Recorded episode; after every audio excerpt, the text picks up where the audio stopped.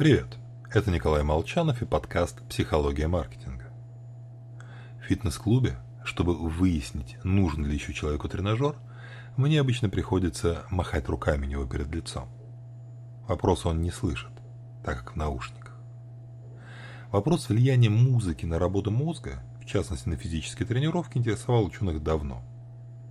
Айрес еще в 1911 году обнаружил, что велосипедисты, слушая ритмичную музыку, крутят педали быстрее, чем когда едут в тишине.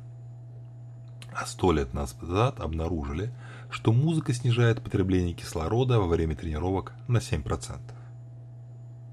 Музыка выступает аналогом советских глушилок «Голоса Америки», забивая сигналы тела о физическом истощении. В результате человек может заниматься больше. А если движения совпадают с ритмом музыки, то повышается и их эффективность. Да что это я о спорте. Эй, ухнем, бурлаков, песни рабов на плантациях.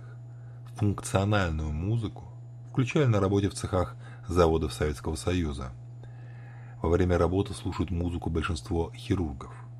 По данным университета Винзера, без фоновой музыки программисты медленнее справлялись с поставленными задачами. Какая нужна музыка?